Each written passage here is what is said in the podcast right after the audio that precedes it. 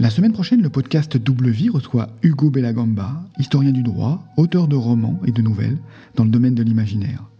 Pour vous permettre de patienter, j'ai demandé avec quel texte il aimerait être présenté aujourd'hui.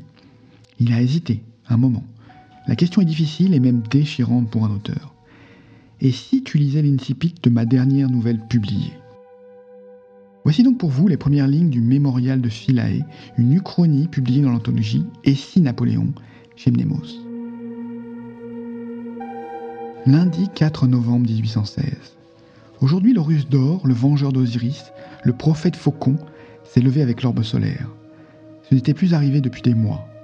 Il a marché, seul, sans aide, sans tituber, jusqu'au bord de la terrasse de marbre du temple d'Isis, qui surplombe le Nil éternel.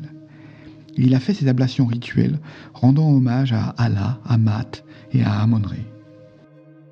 Il n'a pas mis son masque ornithocéphale, mais j'ai fait signe qu'on ne l'interrompe pas. Depuis les feuilles blanches qui descendaient vers le delta, il était peu probable que quiconque vit ou reconnût son visage. Puis, il s'est tourné vers moi, me transperçant avec un regard qui semblait venir de l'autre côté de la droite. Il m'a dit avec une voix qui semblait avoir retrouvé toute sa force, et en français, langue qu'il n'avait plus pratiquée depuis des années. Maximilien, cette nuit j'ai parlé à ma mère. Avez-vous votre style? J'ai des choses à préciser. J'ai saisi mon écritoire, pris ma place habituelle sur le petit banc posé là contre l'une des colonnes papyriformes du temple de la déesse que j'avais moi-même fait restaurer.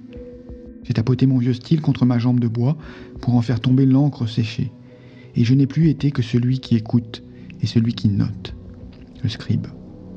Mais au fond de moi, la partie française de mon esprit, empreinte de rationalité, celle qui avait lu Descartes et Lavoisier, celle qui avait été formée sur les bancs de l'école militaire du génie, savait déjà ce que signifiait cette brusque rémission.